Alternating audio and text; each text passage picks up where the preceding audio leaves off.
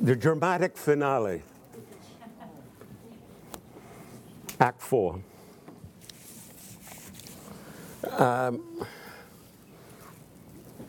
there are a number of items I want us to touch on, but the most important would be for to give you an even longer time to ask me these questions because it'll be over in 45 minutes. We'll all be gone, and some of you may never see me again. No. I have your number. I changed it. I'll get your number. Oh. Gosh, however hard I try, I just can't get away.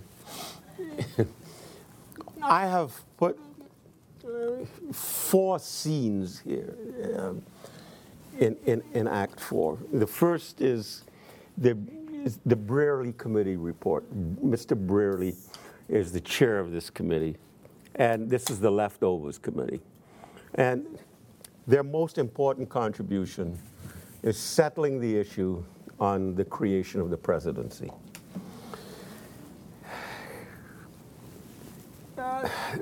That issue was perhaps the thorniest of all. I, that's why I can't quite understand Hamilton in the Federalist Papers where he discusses the executive. It says it was the easiest of all to settle, and probably because he wasn't there half the time.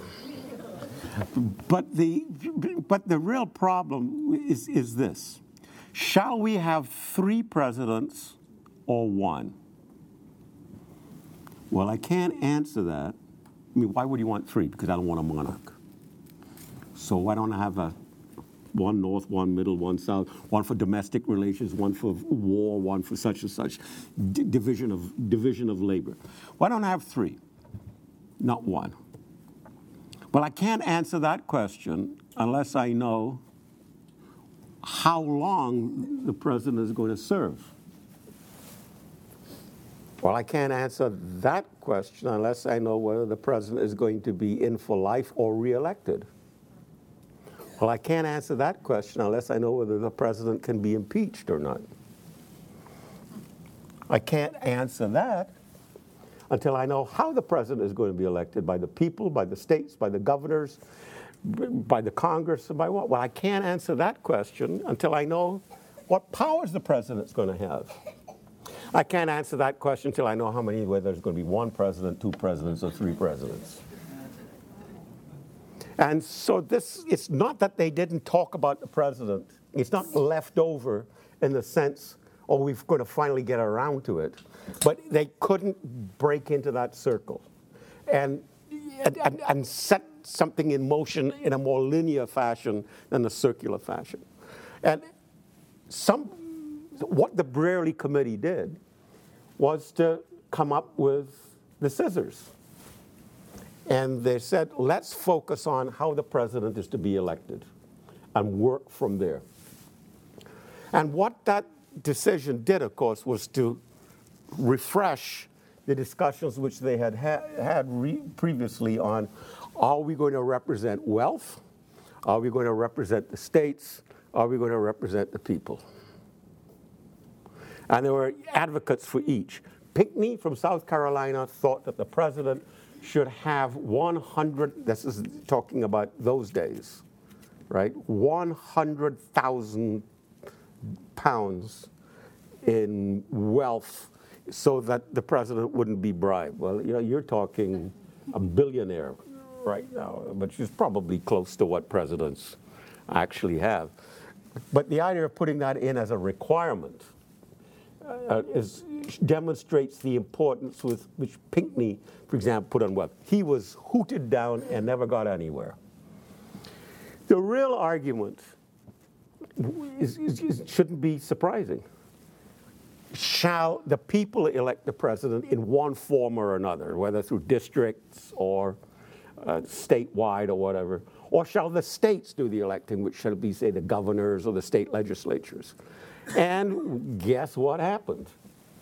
The answer is a compromise happened. There are some times when a compromise is decent, there are other times when a compromise doesn't seem so decent. And this compromise was we shall elect a president of the United States rather than a president of America. The people of America shall not directly elect, we shall elect electors who shall be, uh, each state be awarded a number of electoral college votes equal to the amount of population that they have in the House and equal to the number of senators, which is two in the Senate. You add the two together, and that will be their electoral college vote. You, as a citizen, will act as a Californian. Your vote shall not cross state lines. Unfair, undemocratic. Change it, amend it. Say that the president shall be directly elected. There's nothing to stop you from doing that. It's too hard. Stop whining. Do it. Grow up. So once you have settled on this combination of the states and the people, partly national, partly federal, going to elect the president of the United States, you're going to have a built in problem. They're going to those who want it to represent the nation, the progressives want a national democracy. You're going to have every four years, you're going to have people screaming, particularly if their candidate comes close to losing or loses the national vote. This is undemocratic, it's old fashioned, it's anachronistic, it's 18th century. And those, on the other hand, who argue that we want balance and whatnot, you don't want to. You know, part of the problem with Lincoln is that he, he was elected just from the North. Nobody from the South elected Lincoln. Uh, uh most of our presidents, fortunately, partly by accident, partly by design, have not just won the East Coast or the West Coast or the North or the South. They've won a combination. And for half a century in, in the 20th century, the battle was California and New York. If you wanted a close race, one, one side would win New York, the other side would win California. If you want a lopsided race, then one side will win both. And you had a geographical element. To what extent is geography, not that just Montana versus Alaska versus California, but to what extent does geography matter? Sectionalism, that kind in a large republic, to what extent is that an important dimension? or are we just not interested in state boundaries anymore? So, what the Brearley Committee did was to settle that question, which I think is extremely important. And we can change it. The second most important thing that happened in Act 4 was the, um, the Committee on Style report. On, on September the 10th, just as just as the Committee on Style is about to, to meet. Now, what the, the Committee on, is so-called Committee on Style, but what its job was, was to take the Virginia plan, the amended, the New Jersey, the discussions, the Committee on Detail report, the provisions dealing with the slave trade, such and such, sit down and write a decent, readable, handleable document that can fit into your back pocket. Not like the California Constitution. okay? and that means, there you go. And so you can fit into your back pocket or your purse, and you might, you never know, read it one day. And they did do precisely that. But it's interesting who got on that committee. They had to be elected by the delegates. The precise way in which they're elected, we don't know. But I find it absolutely fascinating that the following five get elected. You can almost guess with me what's going to happen. One has to come from Massachusetts.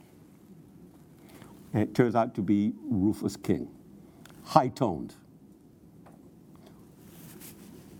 One has to come from Pennsylvania. Gouverneur Morris, high toned.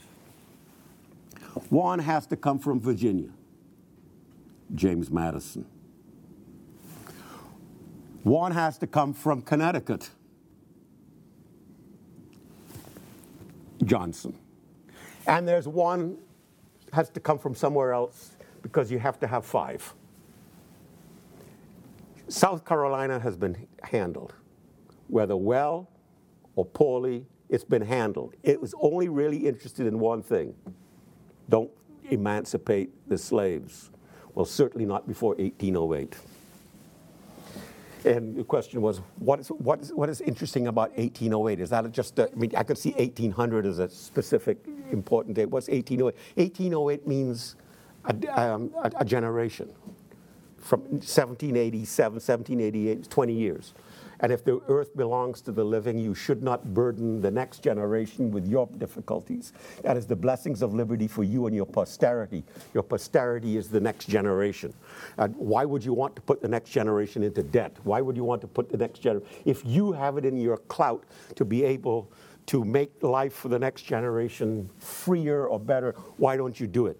So 1808, uh, but that wasn't good enough for four, for, for, for four delegations. They wanted in 1800 to start a new millennium. It was more important to start a new century than it was to start a new generation. Um, but that's, but that's the reason why 1808 is not simply arbitrary. Um, so, where is the fifth state? Which is the fifth state? And the answer is New York. Lansing and Yates aren't there. That is true. All the better. Who is? Hamilton's returned. So there you have the Committee on Style, all high toned. So, what is going to happen with the Constitution is that, is that it's going to be elevated, that the presidency is going to be elevated a bit, the federal government is going to be elevated, the language is going to be more elegant they're going to get a higher. that, by the way, I would argue is that is where Hamilton and Madison really first worked together. That's the origin of the Federalist Papers. When the Federalist Papers starts de- defending the Constitution, it's pretty much defending the Committee on Style, because the Committee on Style be- becomes, with one or two minor changes, becomes the Constitution uh, Gouverneur Morris was, was invited to join, uh, well, was considered to be invited to join Hamilton Madison with the Federalist Papers, but I think Hamilton said they didn't think he was up was sufficiently bright enough for the task. Um, but the Committee on Style then is high-toned, high-toned people. Okay, and these are the five who get on. And they write a preamble, and Gouverneur Morris is probably the most responsible for the preamble. And it's we the people, the United States do ordain and establish, it clearly establishes the premise of consent of the governed, which, which Madison was, was very much in favor of. And there are six purposes, and four purposes are what most polit- political communities would go for as general welfare, common defense, domestic tranquility, uh, uh, uh, and um, just sort of basic law and order. And then you've got two which are very American, which make America somewhat distinctive from other lands liberty and justice. And then that doesn't mean to say we all know what liberty is or what justice is, or which comes first. But, but that's, the, that's the mission statement. And one of the interesting issues in, the, in this mission statement or preamble, as it became known, is um, that the states, that the states who are and people who are joining aren't listed, which is different than the previous preambles or missions in constitutional doctrine by, by, by the, um, by Americans. And why is that? Because you can't create a timeless document if you write so much historical timeliness into it. So that every single, I mean, if you're 13 states and you reach to 50, you're going to have to change the document 37 times every time a new state comes in. Let's get about 10 at one time. Which means it helps to create a, the rule, respect for the rule of law and a timeliness, timeliness time, timelessness if you don't have to date it right up front. Now, there are a couple of areas where it is dated, like the Seventh Amendment talking about um, you can't file um, lawsuits over a certain amount and this, that, and the other. I mean, that really uh, dates the document. But as long, and, and 1808 dates the document. But other than that, there's an attempt in a constitution not to date the document. And, and, that, re, that encourages respect for the rule of law rather than have you seen the latest version. And then it's very, very straightforward. You start Article 1, the legislative branch, Article 2, the executive branch, Article 3, the judiciary branch. Neat, clean, tidy. Why the legislative branch first? It's the single most important branch in a constitutional republic. It is the longest. Then comes the executive, then comes the judiciary, which happens to be the shortest and third. Article 4, interstate relations, what one state owes another state. When you move from one state to another state, what, what, what can you expect as Americans as you, as, as you move? Article 5, how you amend the Constitution. And the emphasis again is on this Connecticut Compromise. It's a combination of um, people and states. And Article 6, the chips are down, who's boss? The supreme law of the land. And then we can look in Article 1, go into detail. Article 1, Section 1, we're having bicameralism, two chambers. Doesn't have to be. French decided on one chamber and it ended in a reign of terror. More democratic? Maybe. More violent? Definitely. Must we be violent in order to be democratic? Must we, uh, if we are democratic, does that mean that we must be violent? Can't we have uh, liberty and order? Can't we have ordered liberty? Article 1, Section 2 deals with the House. That's where the three fifths clause comes in. Why would it occur there? Because it deals with the issue of representation and deals with, the, with uh, who can be representatives and how, how they are elected. Article 1, Section 3 deals with the Senate. No issue of representation. One state, two votes. You settle that. Um, who elects them? The Senate. Change that? Yep. 17th Amendment does that. Article 1, Section 4, time, place, manner. In other words, where, where are elections held? Presumption all elections are held within, within each state, but Congress may from time to time alter the time and manner. Has it? Yep. It is said that on the first Tuesday after the second Monday in November, there shall be. Otherwise, states can hold elections whenever the heck they want to. Man, this is state based. Welcome to the crowd. No congressional district can cross state lines. Article 1, Section 5 and Section 6 indicates how Congress shall work. The speech and debate clause, um, the pay of Congress, can that be changed? Yep. 27th Amendment, guy called, um, I forget his last name, Gr- Davis, Gregory Davis, uh, a, a, political science student, uh, got a C for his paper where he argued that the original framers' understanding of restraining the the, pay of, of, of, members of Congress should, uh, should be in the Constitution. In, 19, in the 1980s, he, he did a single campaign. And you talk about making a difference. That's where civic education and civic engagement join. Um, I, I, point like this, and because one of the fascinating discussions the three of us had over dinner was what is the relationship between civic engagement and civic education? And I introduced our talk today by saying that I think civic education is the necessary condition, um, but not the sufficient condition. That is, it's like um, life is the necessary condition, but liberty is the sufficient condition. But you can't have liberty without life. But life without liberty is, is um, not free. the uh, Article 1 um, section uh, seven is how, uh, is, is, is how a bill becomes a law. You get the presidential veto. There's nothing there which says when the president signs, the president can say whatever the heck. This is what I mean. Um, one of the very interesting questions over the last hundred years, or particularly since the New Deal, has been the increase in the importance of the presidency in presidential elections. And that is a continuing issue, not just among uh, liberals but conservatives. And it seems to me it depends on which one of your folks are in power as to whether you become more embracing on the presidency, but certainly the presidency has increased. Article 1, Section 8, you got the listing of the powers of Congress General Welfare Clause, Interstate Commerce Clause, Necessary and Proper Clause. That comes right out of the Committee on Detail. Nothing really added by the Committee on Style on that one. Article 1, Section 9, restraint on Congress. That comes out of the committee in detail as refined. And I want to stop at one moment and take a look at what the final wording is on the slave trade, Article 1, Section 9, and I'd like you to help me on that in a moment. We'll come back to it. Article 1, Section 10 is um, restraints, uh, re- re- restraints on the states, what the states can't do.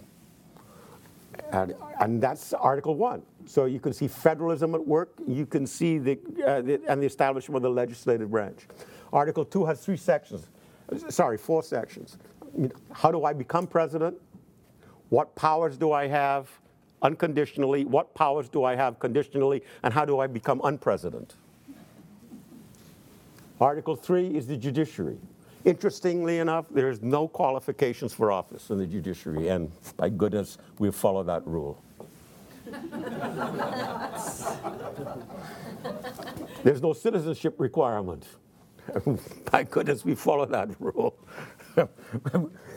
it's amazing that it's the one office for which you don't have to be a certain age, a resident of a state, or anything. Um, and it's the one office in which you are pretty much guaranteed a job for life. Um, it should be watched carefully and cleverly. Uh, Article 1, uh, excuse me, Article 4, interstate relations, where you've got the um, privileges and immunity clause, uh, full faith and credit clause, uh, etc. Uh, and, and, it really makes a lot of sense. If, if, if, you look at the document, it's stylistically. And it's not just, I mean, it reads well, it reads coherently. It is not simply, as some historians say, a bundle of compromises. There's a coherence to it, there's an interpretive guide to it. Um, the three fifths clause occurs in Article 1, Section 2, representation. The slave trade clause occurs in Article 1, Section 9, which is a restraint on what Congress can do. The fugitive slave clause occurs in Article 4, right after the extradition clause. At one time, they were together. But then, through the debates in, um, in, in, in, Act 4, they were separated.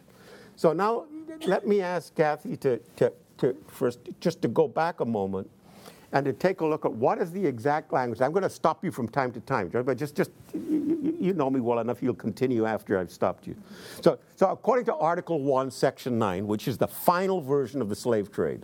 The migration of importation of such persons as any of the states now existing shall think proper. Stop. At any of the states now existing. That means this restraint on Congress is only a restraint with regard to the 13 states now existing. New states coming in, not even 1800, not even 1808. New states, the whole concept now, will not be covered by this. Congress can make restraints, right?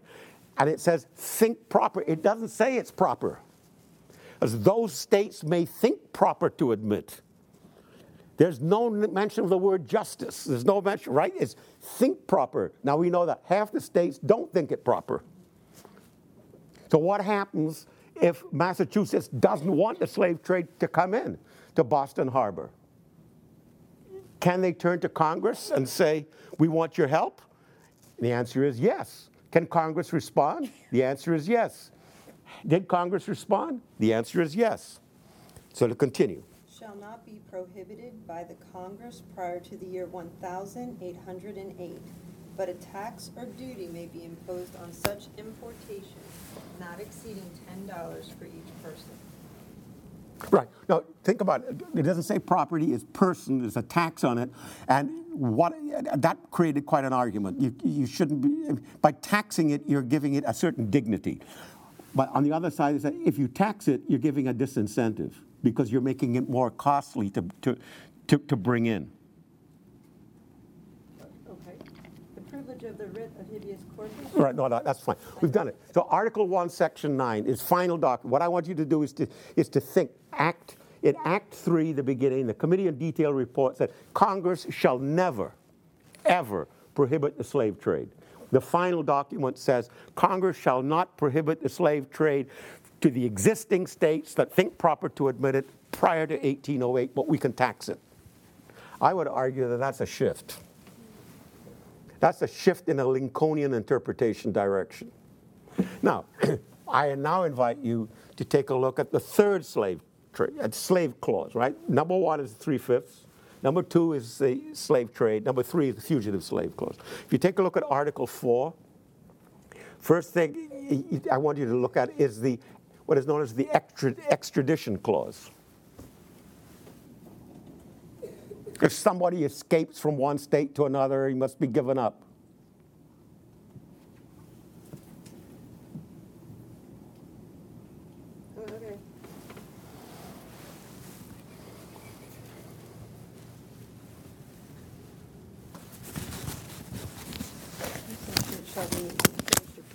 Charged with treason, demand authority of the state fled from a, s- which fled and delivered up to be removed to the That's state right. having the All right, so we're going to look at Article 4, Section Section 2, two. and we're going to compare two paragraphs.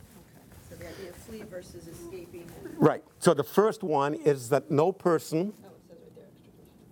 right, Okay, sorry, oh, oh, me? Yes, A please. person charged in any state for treason, felony, or other crime, who shall flee from justice and be found in another state, shall on demand of the executive authority of the state from which he fled, be delivered up, to be removed to the state having jurisdiction of the crime. okay, translated.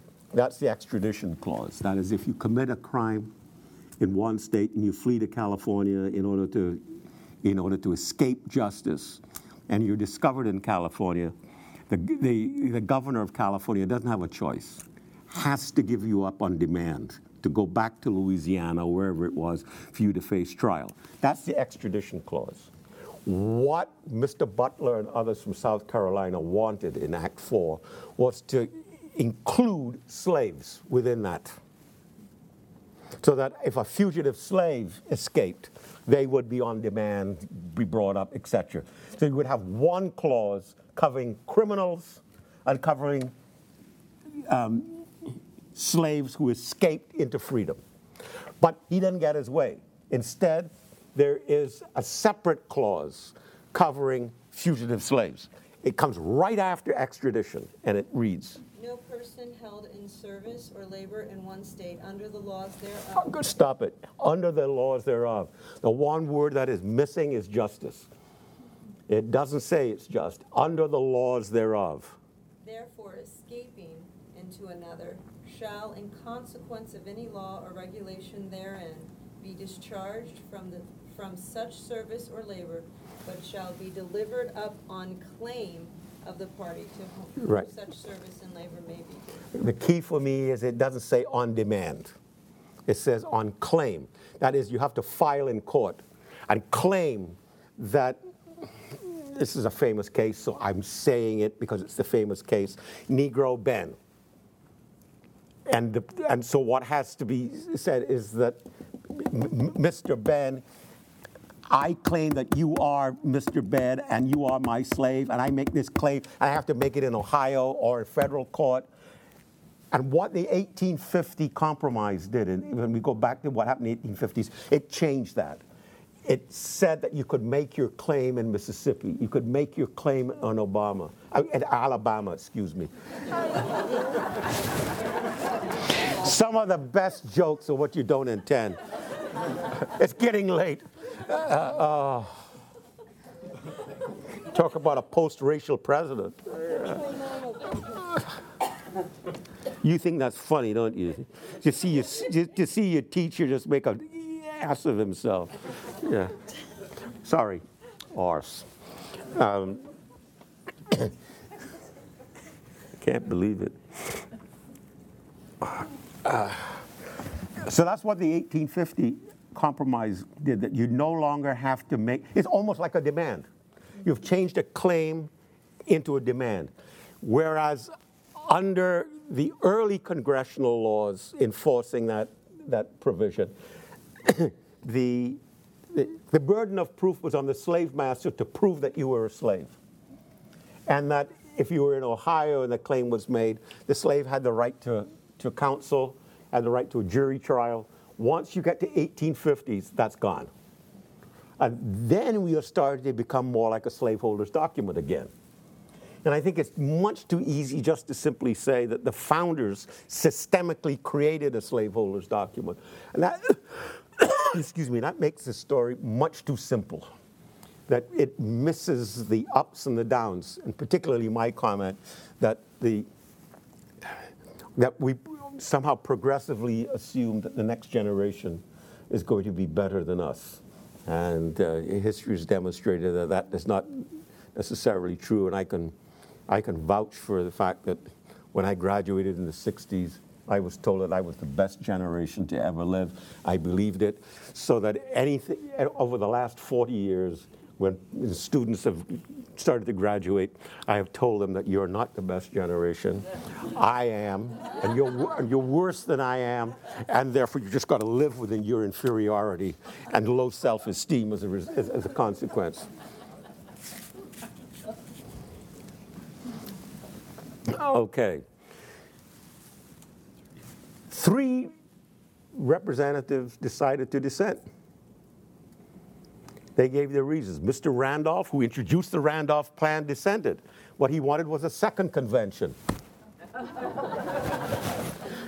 Let's take everything that we've done, go to the states, get their opinion, come back, meet again, and, and do it. Madison says one miracle in Philadelphia is enough. and he finally managed to persuade Randolph to come around in ratification. Mr. Gerry um, dissented, Mr. Mason dissented, and both of them dissented in part because there was no Bill of Rights. And they got worried because once the Committee on Style came out with this high toned approach, they're really creating a government that can do things. And once you do that, then you need to beef up what a government can't do or be clear about what a government can't do. And that's where a Bill of Rights comes in. What a, what a government can't do. And rights, the whole idea of a Bill of Rights has gone through a rather dramatic shift. So ever since the New Deal, a Bill of Rights is what a government can do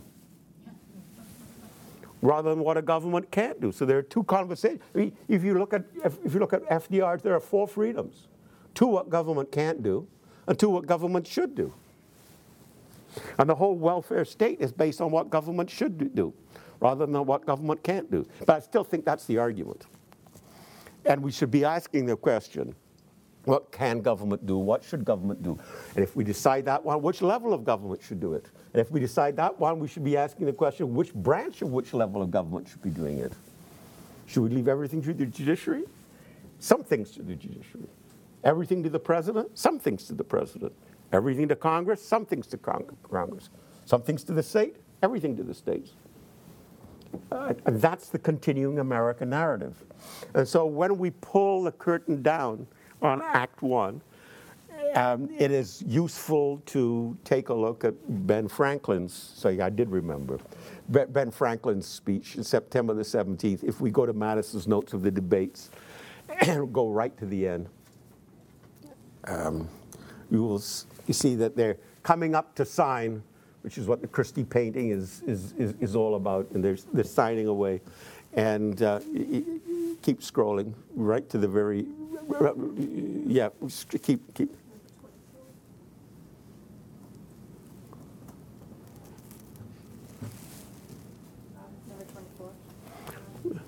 Yeah, yeah, yeah, yeah, we passed it.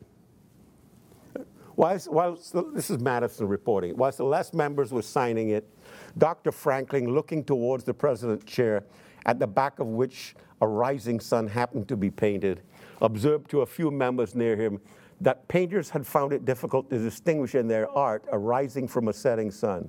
I have, said he, often and often in the course of the session, and the vicissitudes of my hopes and fears as to its issue, looked at that behind the president without being able to tell whether it was a rising or setting. But now at length, I have the happiness to know that it is a rising and not a setting sun. That's the famous rising sun speech in which she, uh, which he made. And in the beginning of that day, Franklin gives his talk about We're in the business of making a more perfect union, not a perfect union. And that becomes the campaign, in effect, the campaign slogan, a more perfect union, which is this is a more perfect union than the Articles. Could it be a per- could it be even more perfect? Yes. And I guess that's the job of the next generation. Any closing questions that you might have?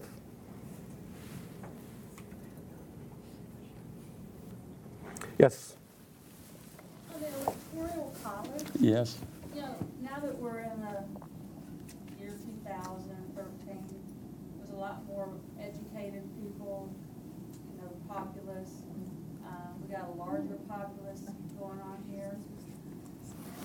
Story has always been, why can't we take, do away with the electoral college, and take the popular college per district versus by state?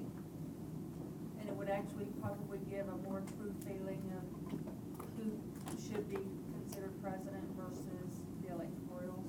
I mean, what's your opinion on that? Does California say it always votes for one party, it never votes for another, but if you take all the districts in the state of California, you may end up finding that, you know, it should vote the other way and not the way it ought. What you've called the electoral college, you have identified as virtually each state follows winner take all. There's nothing in the Constitution to require that. So we don't need a constitutional amendment to change that. Each state, because it controls the elections which take place within its state, county, local, state, national elections, any election which takes place within a state, has pretty much control over how that election is going to turn out. There's no national ballot. The Mississippi ballot and the New York ballot, the Illinois ballot are different than the California ballot. But, but to, to get to your point, there is no requirement that each state must award all the electoral college votes to the winner of the popular vote in the state. In fact, two or three states do not do that. They go by district. That is totally up to each state to do, and I think that each state should be able to decide that. Why do each state so far decide that they're going to go winner take all? Because they think that their state gets more clout. Is that a legitimate activity? The answer is yes, if we're partly national, partly federal. If you think that those days are over or should be over, as a lot of people do think, and by the passage of um, amendments like the, uh, the, the like the 15th Amendment, the 17th Amendment, the 19th Amendment, etc., indicate that we've become more and more and more national judicial opinions. At one time, a woman could have an abortion depending on the state in which she lived. Are you seriously saying that abortion depends on the accident of where a woman lives? Well, I wouldn't exactly call it an accident. But at the same time, to, to, to buy into your argument, the answer is yes. How undemocratic? How unfair? To which I answer, how federal?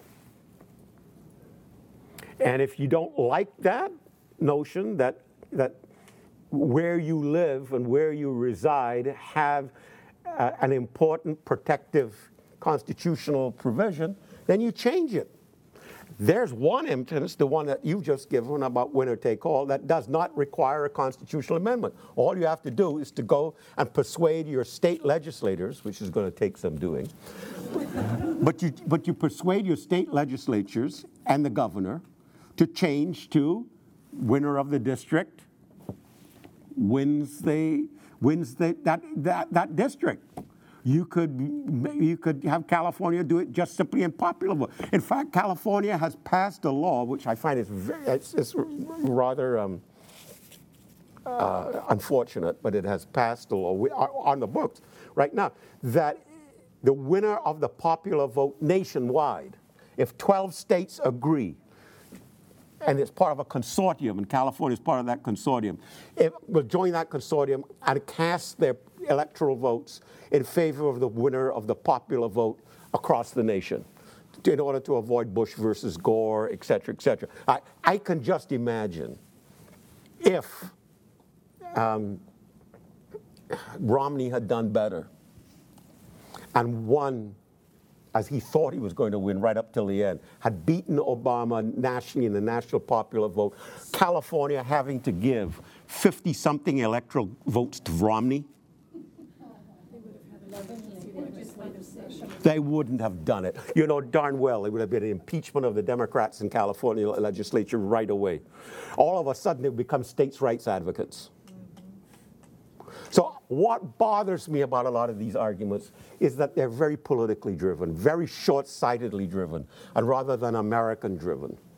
And all of you who are in civic education, I, I can vouch for the fact that, that the returns which you get are not capable of being properly assessed by assessors. That despite the fact that they want immediate results, those results are not what count. And I, whatever skepticism I might have or hope I might have for common standards, it still depends on the teacher. And somebody like Judy, who graduated from Redlands in my Redlands days, which was somewhere between 19, see how protective I am of you? Somewhere between 1969 and 1997. I was in your first class, so. Well, now you've just aged yourself. But Somebody like that keeps coming back and keeps being dedicated. And you've got Alex at the back there who is just starting, right? And, and, and you've got Kathy who comes from the, the, the, the MAG program. That's what it's all about. You cannot assess that, it, it, despite the fact that Kathy's a bother.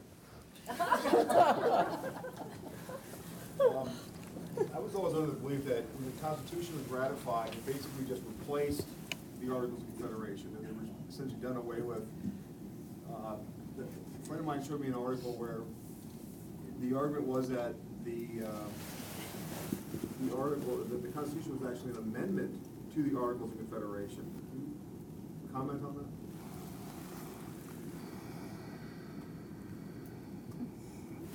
Well, if you follow the directive from the Confederation Congress, uh, the Grand Convention in Philadelphia was supposed to come up with amendment proposals to amend the Articles of Confederation and send those back to Congress for congressional, for existing approval by the existing Congress, which would require the, the unanimity of all 13 states.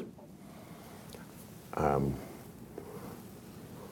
the delegates, most of the delegates who met in Philadelphia, thought that merely amending the Constitution in terms of powers was not going to be enough to make the Union work. So they came up with what they would call an alternative plan, which is the Constitution. Now, is it an amendment to the Articles? In a sense, yes, but it's a grand amendment to the Articles. Um, did they go back to the Congress? The answer is yes. Did they seek the congressional approval for these proposals? The answer is yes. Did they get it? The answer is no. What did they get? Go forth and persuade the people. Part of the amending process under the Articles was that the Articles would be amended by 13 state legislatures unanimity part of the adoption of the Constitution required the adoption by nine out of 13 specially called conventions, so that they amended the amendment process. So your friend is both right and not quite right. Yet it did alter the amendment. It, it, it, the Constitution is an amendment to the Articles but it doesn't amend the articles in the way in which the articles calls for amendments. It amended the amendment process. You follow what I'm getting at? And there's a low ground and a high ground explanation.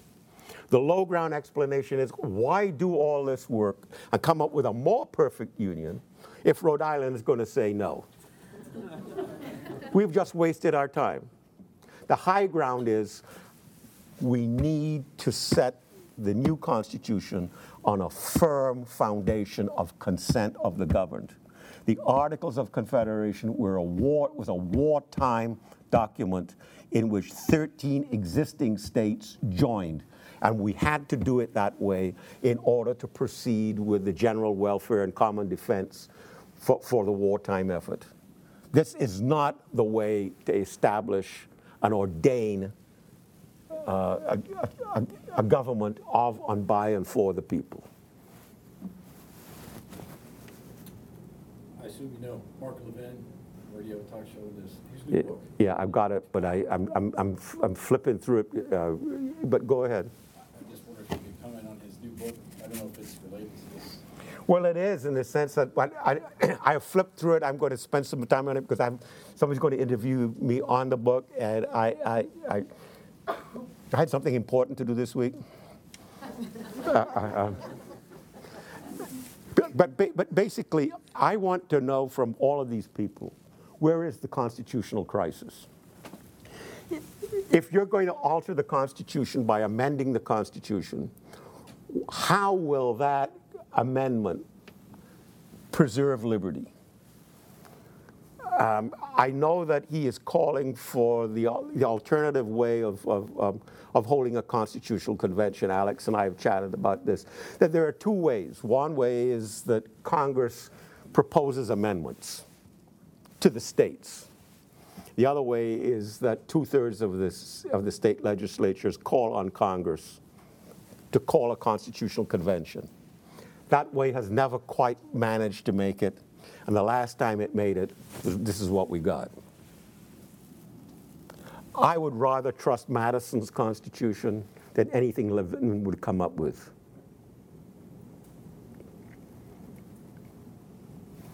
That is my, that's my short answer.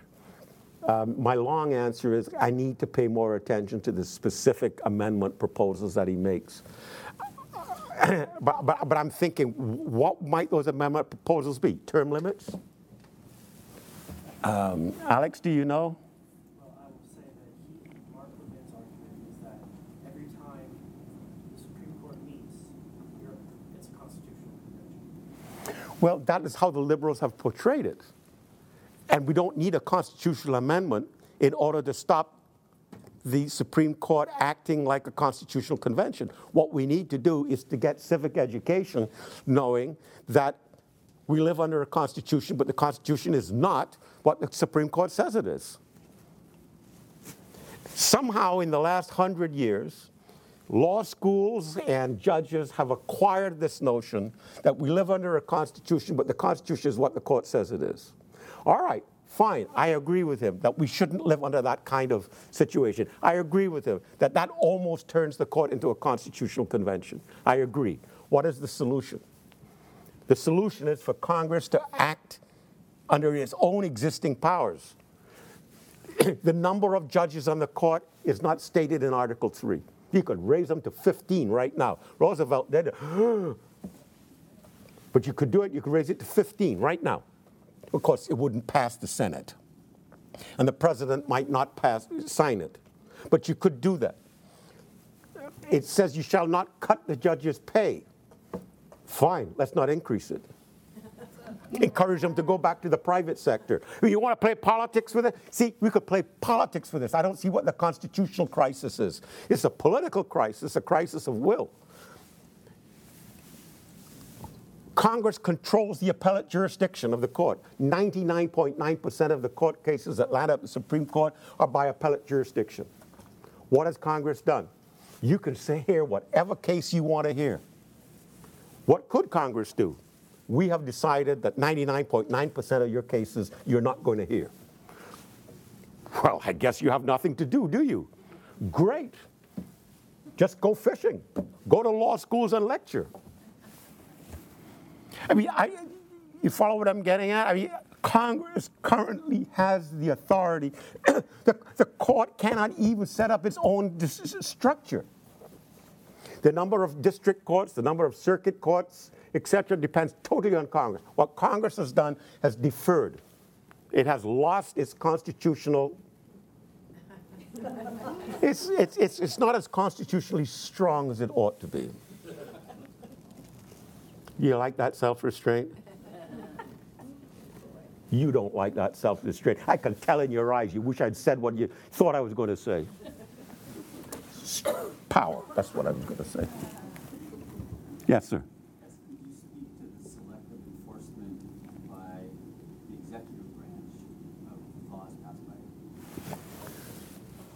The selective enforcement? Selective enforcement of things that are probably getting more prevalent now. Yes. The, the office of the president and the executive is able to select what they're going to enforce. Yes. That's been passed. I, I would argue that if we take, is that a constitutional crisis? Not necessarily.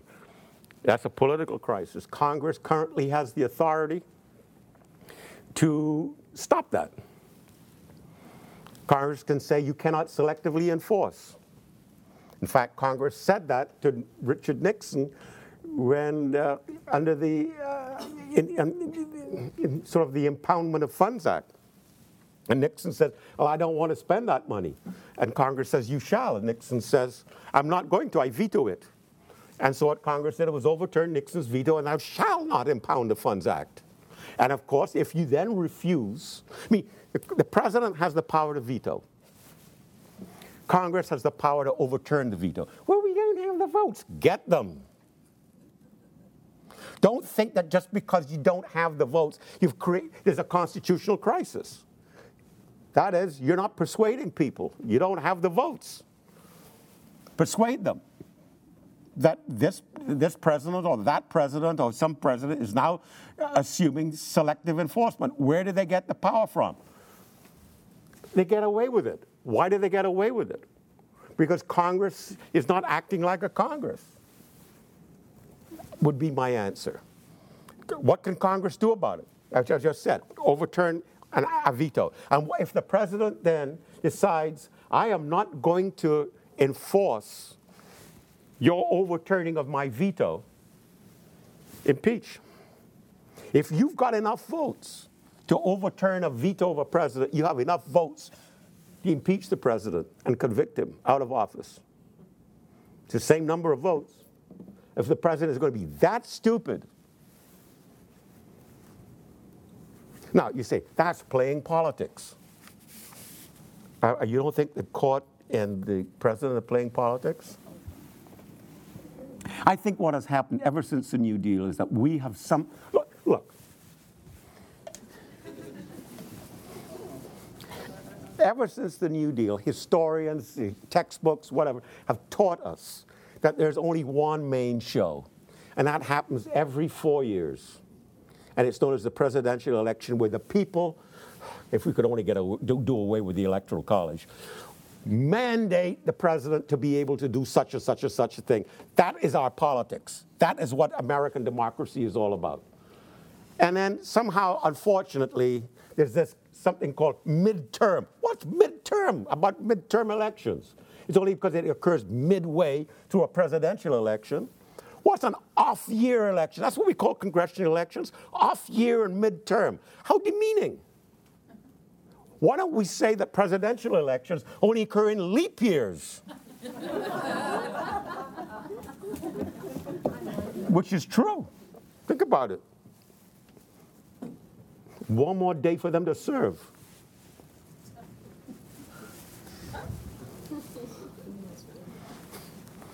I have no, look, this I hope is not being interpreted in a partisan way. I'm a Democratic Republican.